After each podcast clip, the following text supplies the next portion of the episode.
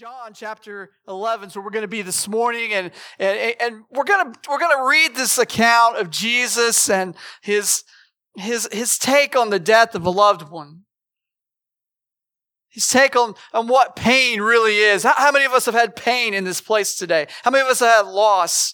You lost someone that was very close to you. You've had disappointment in life. We've all dealt with that. But church, I want us to take heart today because we serve a, a Savior who is powerful. And his power is all sustaining. It's what keeps us going. I'm so thankful today for that. But in John chapter 11, we're going to start with verse 30. It says, Now Jesus had not yet come into the village, but was still in the place where Martha had met him. And when the Jews who were with her in the house, consoling her, saw Mary rise quickly and go out, and they followed her, supposing that she was going to the tomb to weep there.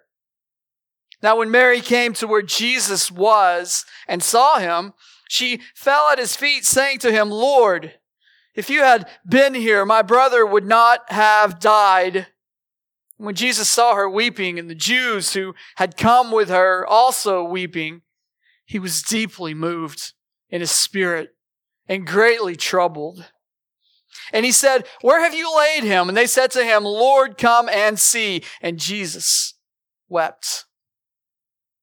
So the Jews said, See how he loved him. But some of them said, Could not he who opened the eyes of the blind also had kept this man from dying? Then Jesus, deeply moved again, came to the tomb, and it was a cave, and a stone lay against it. Jesus said, Take away the stone. Martha, the sister of the dead man, said to him, Lord, by this time there will be an odor, for he has been dead four days. Jesus said to her, Did I not tell you that if you believed, you would see the glory of God?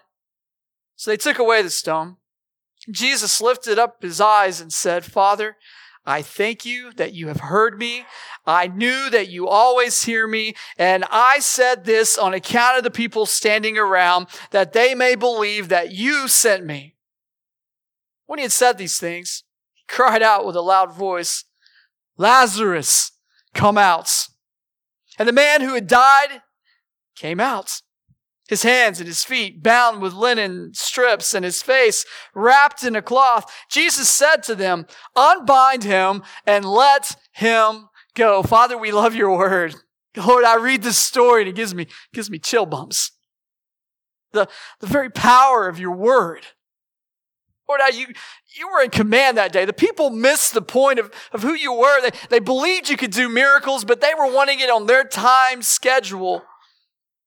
And Lord, your power was shown that day. Lord, I pray today that we would be patient. Lord, I pray today that we would take faith in you. Lord, you are supreme in all things. We thank you for your love that is spoken of in this passage. Thank you for the love of mothers today, Lord, that have been impacted by the work of redemption at the cross of Calvary. Lord, in honoring our mothers today, we, we also, we honor you for making us people who, who can bring you glory in your most holy name.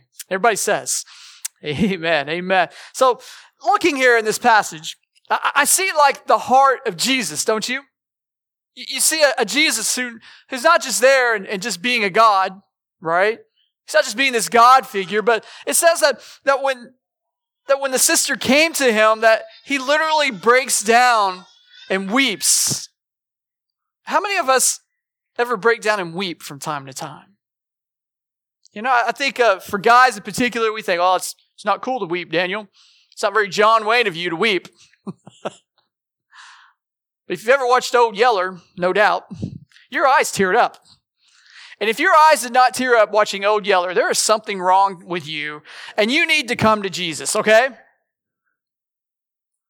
Or maybe when you were watching uh, when you're watching uh, the, uh, the the great westerns of our time, Lonesome Dove, and the and the young Irishman falls into the river and gets bit by snakes. You remember that scene? It bothers me and it makes me cry for him. What a sad way to go. Compassion. Jesus has that that type of compassion, and, and it's deeper than a than a love for a dog. it's deeper than the love for an Irishman misplaced from his nation who gets meets an untimely death. And Jesus here, he he comes and he knows these people, you know? I mean, these are these are people he knows like not just as God, but since he's been on earth, God in flesh, he he knows these people. And he knows their hearts. And he knows, check this out, he knows their pain that they're going through in that moment. We talked last week a little bit about how Jesus knows our pain. He knows what we're going through. He knows, he knows it. We, we just need to take heart in that. And in this passage, I see this beautiful picture of who Jesus is, and I see that same heart in the hearts of good, godly women. In the heart of every godly woman, there's a sweet spirit of our Savior. You know, I, I, have been blessed my whole life to be raised in church and been raised around good, godly women. My, my mother's a godly woman. I've got a, a, a godly mother in law. My wife's a godly woman. So many people in my life, and I think about that sweet spirit of the Savior that, that is upon them. And I, I know that that's, you know, we look at the, the nature of who, who we are as people. We're not good people, are we? The Bible teaches us that there's no one that's good, but Jesus and Jesus in the heart of a person, it makes them different. It makes them a different person. And in the heart of every godly woman is that sweet spirit of the Savior. You feel that when you, when you, when you, when you see a godly woman who, who's active in the church, or a godly woman who's active in your life, a godly woman who reaches out and loves you. Redemption takes the vilest sinner and it makes them clean. It doesn't leave you partly clean. It's, it's a complete cleanliness, right? My three year old, yeah, he loves taking baths, but I'm glad he does. But there are days he really needs to take a bath, you know? He, his fun thing right now is to go out in the backyard, especially with all the rain, and play in the mud. And when he plays in the mud, I mean, it's not just like this. I mean, he's like diving in face first, you know? That's how he plays in the mud. So if he ever goes out that back door, you know that a bath is about to follow as soon as that playtime is over. And God, God is the God that cleans us completely. When we put him in that bathtub, we don't leave part of him dirty, right? You clean the entire child. God cleans the entire child. It's that redemption, that sweet spirit of the Savior that we see in this passage, that his heart hurt for them. His, his heart hurt for them. And, and mothers, you, you hurt for your kids when they hurt, don't you? You, you hurt, you hurt for them. You, when they're, when they're going through tough times, you hurt for them. And I believe God fashions our hearts in such a way that we don't just hurt for the people around us, but we hurt for the lost in society. We hurt for those. This morning, I, I know you guys, with this big presentation we had of our CAs, that's a whole bunch of godly women in our church. And there's men involved too, but it's Mother's Day, so I'm just going to talk about the women. You guys, wait till the middle part of June, okay? We'll talk about you then. You'll get your time. I'm trying to get the women to all make all the men in the church a pie individually. I think that would be a great idea, but we'll see. Amen. All right. I was waiting for one of you to say yes. Surely, surely. But the but the, the very thought I think of every Wednesday night, there's these good godly women who are leading kids, and they love these kids. So that's, a, that's not something, I don't think we naturally love kids who come in here and are rambunctious and are just, you know, I mean, that's not a natural part. We, we think, well, the church is this holy place. You don't run, you don't do this. No, but these people are, they're teaching the kids how to worship. They're teaching the kids the gospel. They're teaching the kids what it means to know Jesus. That sweet spirit of the Savior goes through this place today. I pray that you feel welcomed here today. I know that, you know, as Christians, we believe the Word of God, that the Word of God is inerrant. Every ounce of this scripture is useful. You got a lot of preachers today, they're going to take some parts out and say, well, that's, you know, I don't need that part. I don't need that part. Every ounce of scripture is useful today. Church, I pray that you feel welcome here. But I pray that you hear this word and I pray that you see that Jesus and his love for mankind, he's here today. The, the man who has a godly woman in his life, they have a vivid example of Christ's love for mankind as well. In Isaiah 66, we, we read that as one who his mother comforts, so I will comfort you. God, as he loves people, mothers, you're doing the same thing for your kids. And I believe that's a trickle down effect from a good God that has loved you. Now you're loving those around you. But what about this power? How many of us ever feel weak in our daily walk? You ever feel tired? As a parent of a three year old, 17 year old, and a 21 year old, I'm very tired. I'm, I, Joni and I, we are parenting three different age groups at one time. Fun. There's some days I'm really tired. Uh, spiritually speaking, I think sometimes maybe we're tired too. Maybe on Wednesday nights, if you're volunteering here and it's one of those weeks where not everybody's showing up, that's a tiring time too. You're like, man, we put all this work into it. Or, you know, David Payne loses his mind. And so we have storms that night, you know. Which, by the way, David Payne does not create these storms. Some people have a hate for David Payne, and I'm like, he's just a reporter. He's just a meteorologist. Don't shoot the messenger. Just laugh at him, though. He is funny. He gets really amped up. And I think sometimes that when we're thinking about the power of the Lord, we need that. How many of us need a work of God in our lives right now? First point I would look at coming out of verse 32 is that the power of our Lord is not constrained by our timeline. We all want God to move in our time. The sister here, when she's, she sees Jesus and it says she runs out, Martha runs out and she meets him and she says, what? Lord, if you'd been here, he wouldn't have died. If you would have been here, you wouldn't have died. Now, I, I, we could really look at that and say, man, that's a terrible thing to say to Jesus as he's coming, you know?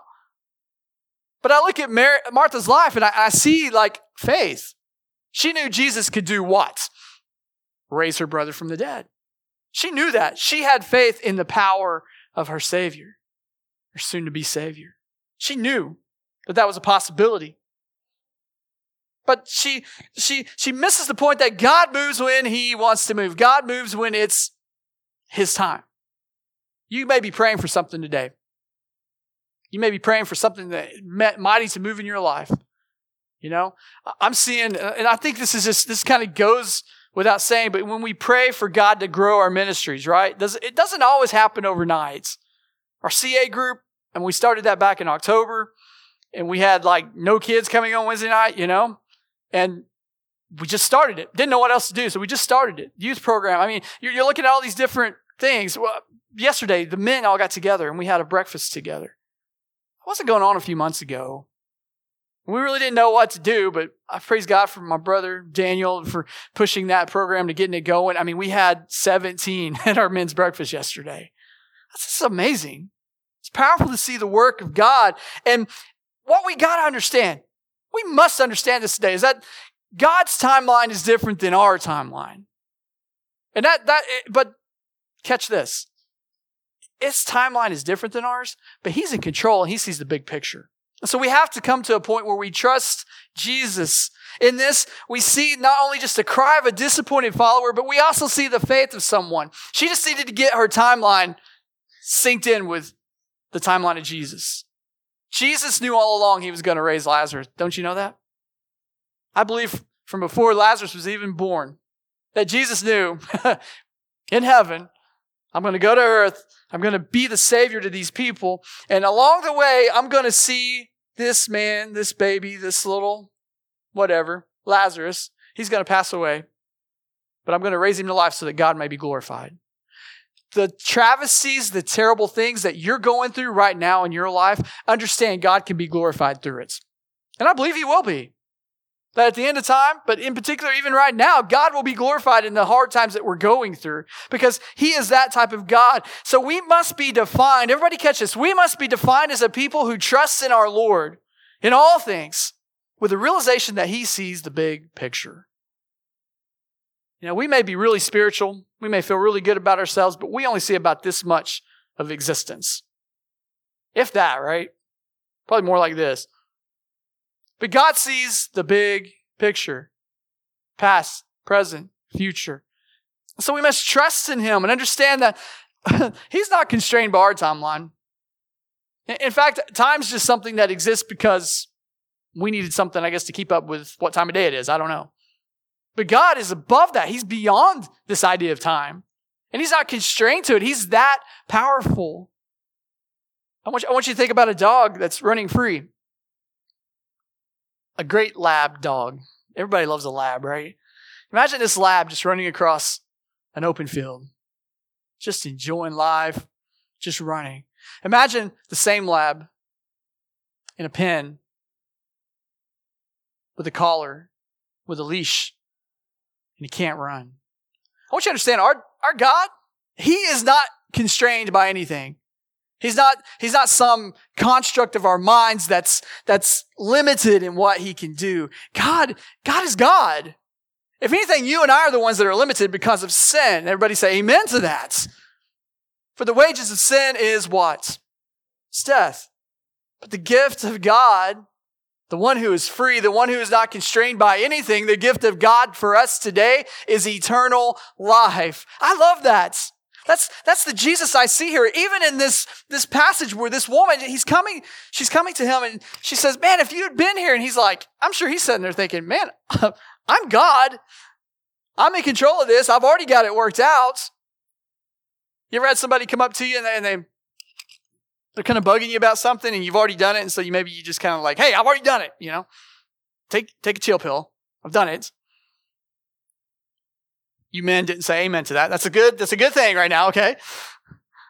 I, I always like to tell Joni, you know, I when I, I, need to fix something around the house, I don't need reminded every six months to fix it, okay?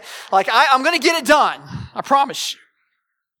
But God's not constrained by a timeline. And so we look to Jesus as, as that, that ultimate power, that ultimate one who can, who can set us free. And Jesus here, he, and his heart must have rung so tight that when Jesus was with her and he was consoling her, he didn't jump on her. He was moved to tears and he wept. This is the heart of the Savior. And in his time, Lazarus was raised from the dead. Uh, I think it's funny because at the end of the story, you know, they're like, well, Jesus, you might not want to open that tomb because he's been in there for four days. And you know what a body smells like after four days. I've unfortunately, because of my fire service, I've, I've experienced what it's like to smell someone who's been dead for four days. And it's not a smell you forget. But Jesus took a grave, and out of that grave came life. I love that. And it, and it wasn't something that was constrained to time. He, he was able to do it because it was his will. And I love the big picture. I love big pictures. But the big picture here is what? When Jesus comes back, what's he going to do for the believers who have gone on before? He's going to raise them again. If Jesus can raise bodies from the dead, if Jesus can restore us, then whatever we're going through right now, it's just little stuff. Jesus can get us through that. So have faith today and quit living in a box and saying, Jesus, you got to work in this time frame. Jesus, you got to, you've got to answer this prayer right now, right now. No, Jesus, Jesus has the ability. Jesus will be glorified in your life. So keep trusting. The second thing I would say out of verse 33 through 35 is that we see the power of our Lord is overflowing with his love. I, have seen a lot of powerful people in my time. Back when I was a kid, we used to go over to uh, Del City to uh, First Southern over there, and we go to that church. And every year there was this group that came through, and they were called the Power Team. I don't know if any of you guys ever went to see the Power Team. But you know, they're these big, bulky, hulky guys, you know, and they're, they're, they've got these, these water, water bottles and they're blowing them up. And I'm like, whoa, you know, that's amazing. And, and they're, they're ripping telephone books in half and they're running through blocks of ice. I don't know why you would want to do that. I don't know how they figured out that you could do that. But these guys were doing that. But along the way, they would talk about the power of Jesus. The power of Jesus isn't just something that blows our minds, but it's also something that gives us the love that we all need. Everyone in this planet needs affection. They need love. And we may try to find it from a lot of things. You may try to find it in drugs or other people, but the, the love of Jesus is the only thing that's going to satisfy that deep craving within your soul. It's Jesus. And I believe probably in, in some respect, Jesus hurt for these people. Yep. But he also, he wanted them to know and I believe some of them soon would find out that the, what he was going to do on the cross wasn't just an act, it wasn't just an execution, but it was actually an act of redemption, a deep love. And his power is not just a power that just makes us feel terrible, but his power over us is one that is filled with love. It's completely saturated with love. Verses 33 through 35 there, you see that, that very essential part of who Jesus is. It says that Jesus wept in his power. Could Jesus raise Lazarus from the dead? Yeah. Could he have prevented G- Lazarus from dying anyways? Yeah, he could have done that, but it wasn't his time frame. And we know by the end of the chapter that he's saying, you know, Lord, this is happening so that you may be glorified and that they might believe that you sent me. Jesus wept. The, the power that he has to raise people from the dead is amazing. But church, catch this. It is wrought in love. There's, there's so much love in the power of Jesus. That when we go into the world today, when we see people who are, who are trapped in sin, people who have weird ideologies, you know, this past week or two, they've been talking a lot about Roe v. Wade. And I'm just like, as a, as a person who's been a, a lobbyist for this movement, it, it, it excites me to see that it may become illegal for abortions to take place in our nation. And I know some people, they got all these weird like ideas about this, but I want to tell you something. The love of Jesus doesn't stop with the skin of the womb. He loves those babies. And I believe the heart of the church ought to be, you know, if we, if we, if we have any power to influence our society, it shouldn't be done as a, well, we're believers in Jesus and the Bible says this, so that's the way it's going to be. No, we ought to do it in, in a, in an act of love. Hey, listen, we're not coming down on you. We're not, we're not here to make you feel less than anything. What we want you to understand is that God's will is not this. God's plan is that, that we not kill babies. That's God's plan. I know a lot in the church, they just want to go out here, and I, I've been in, I've been a victim of it as a pastor. Specific groups within our state that want to abolish abortion. And they come at pastors like myself because I didn't necessarily want to go the, the route they were going. I don't, I don't want to be the one that's going up to the Capitol and bashing and, and, and talking bad about people, making threats. That's what this group was doing. Now, we, we go about it with love. A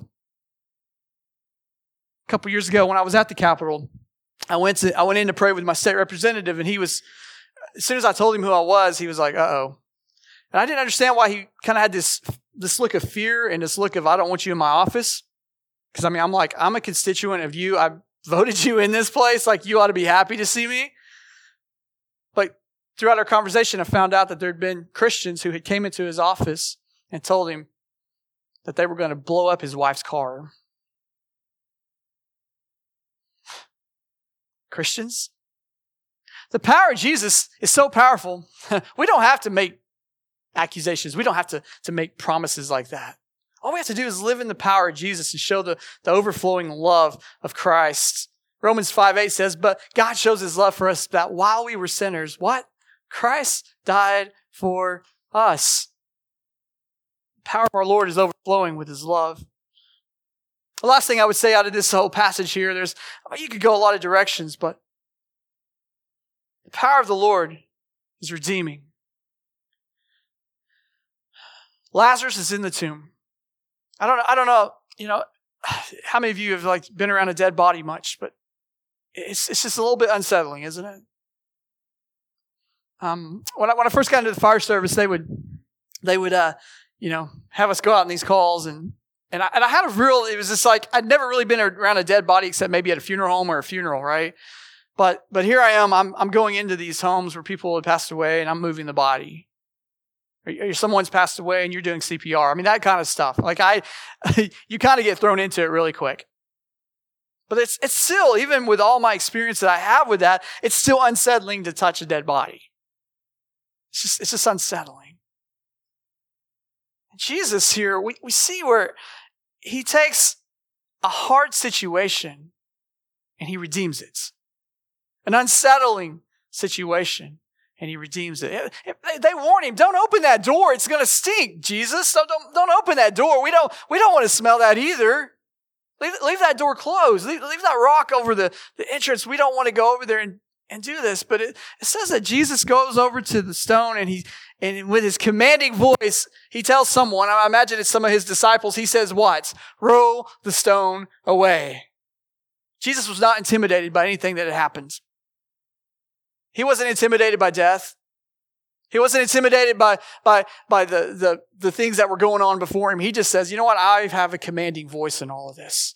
And it's a, not just a commanding voice, but it's a redeeming voice. And he tells those disciples or whoever it was, roll that stone away. And then it says that his eyes, I love this. It, it, it makes a point for some reason. It says that Jesus lifting his eyes said what?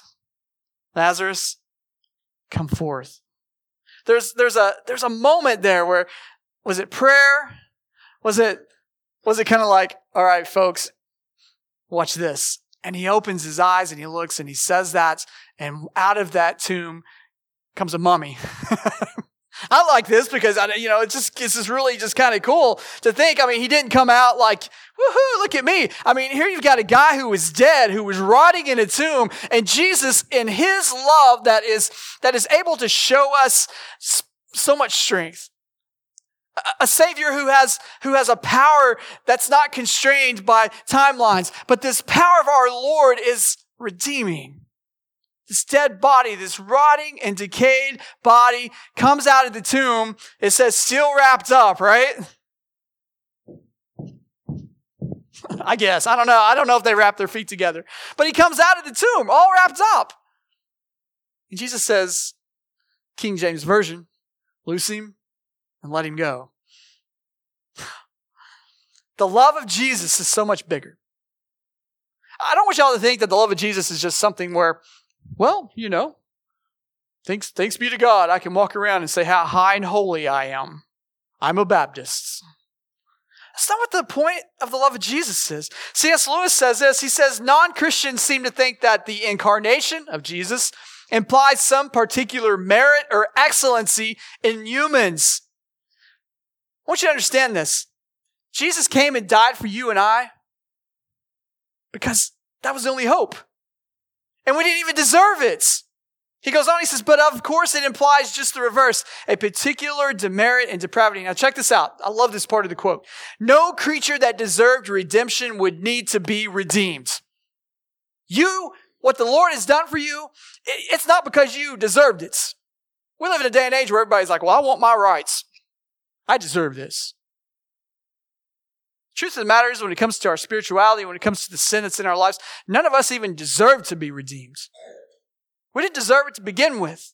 That's, that's this whole idea of what unmerited favor means. It's like we didn't even deserve this. And the love of Jesus is not here just to lord over us, and some people have this idea that's what Christianity is, is you got this God who's just smacking you on the head and telling you can't do this and you have to do this. Here's what I want you to understand. The love of Jesus is such that it redeems us. It's our only hope in this world. We must be redeemed. And the only way we can be redeemed today is through the blood of Jesus. That's it. Lewis goes on, he says, they that are whole need not a physician. Christ died for men precisely because men are not worth dying for. Doesn't make sense, does it? Why would Jesus die for us if we weren't even worth it? I mean, he has to do all the work, but he does it to make them worth it. Jesus didn't just come to the cross to die for you so that, you know what? You could come to church and get all gussied up today. Put your, put your tie on. Smell good impress everyone around you that you were at church today. The reason that Jesus died on the cross for you, it's not because you were, were deserving of it. He does it because he loves you. He loves you. Church, do you understand that the power of Jesus is not just something that's out there just to be a power, but his power is full of love. His power is redeeming. His power redeems us. I stand here today not as a man who can brag about anything I've done. You know, I've got I've got studies under my belt. I've done this kind of ministry for a long time. I've got to do a lot of different things in my life. I've got to preach on other, you know, other countries. I've done I've done this kind of work. Like I can just brag about it because God God is good, right? I can brag about it not because of me. I brag about it because God is good. That God allows that. I get to be the pastor at FBC McLoud not because I'm good enough, but because God is.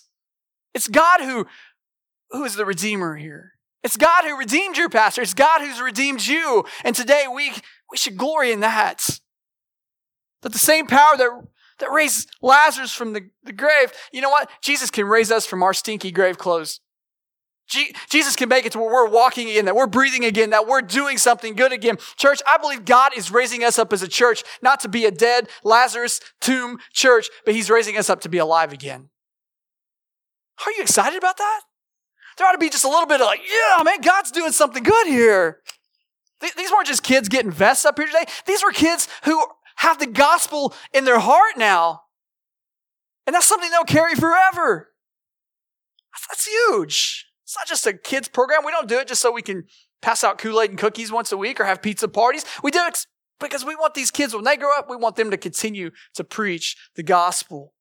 And it's a love that comes from Jesus. It's a love that's powerful, that's redeeming, that's overflowing with love. It's a love that's, that's beyond anything we can imagine. It's beyond our box. It's beyond our pale. It's not in our narrative. So, church, here's what I ask. Today, as you look at this story, don't just see an amazing resurrection story, which, by the way, Lazarus ends up dying, doesn't he? He's not still walking around somewhere today. He actually died.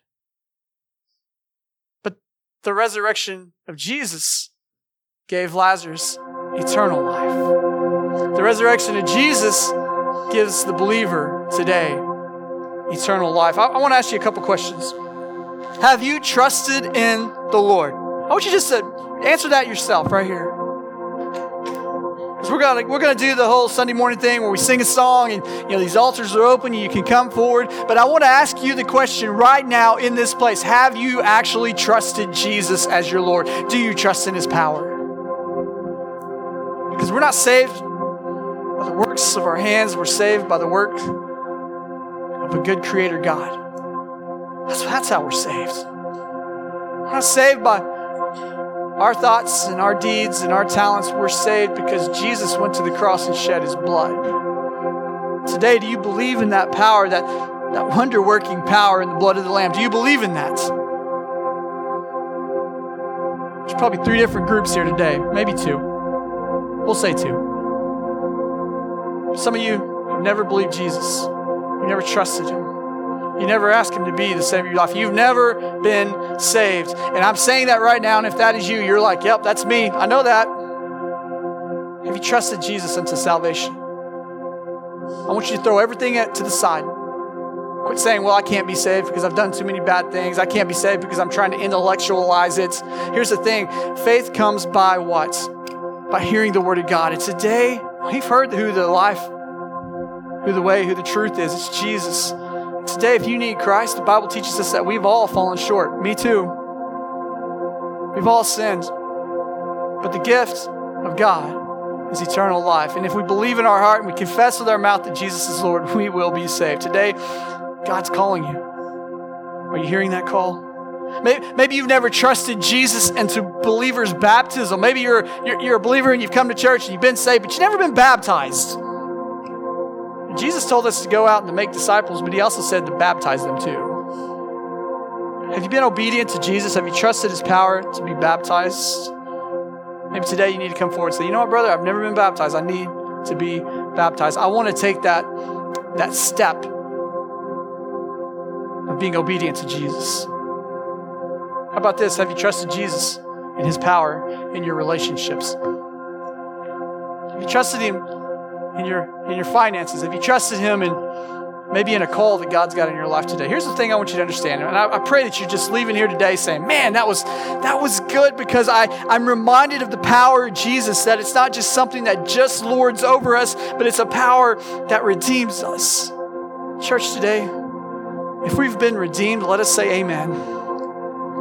If you have not been redeemed today, I want you to understand you can be. As you stand this morning, we give thanks to our mothers for being godly mothers. We give thanks to women in our life who, who follow hard after Jesus. But man, we give thanks to God overall because He's the one that redeems us. He's the one that makes it possible for us to do anything good at all, right? He, he makes it possible for us to bring Him glory. Father, we love you. God, I pray that you would call people today to repentance. It's not something a pastor does, it's something your Holy Spirit does right now in this place. But I pray that you would call people to know you today, that today they would profess you as their Savior and their Lord right now in this place.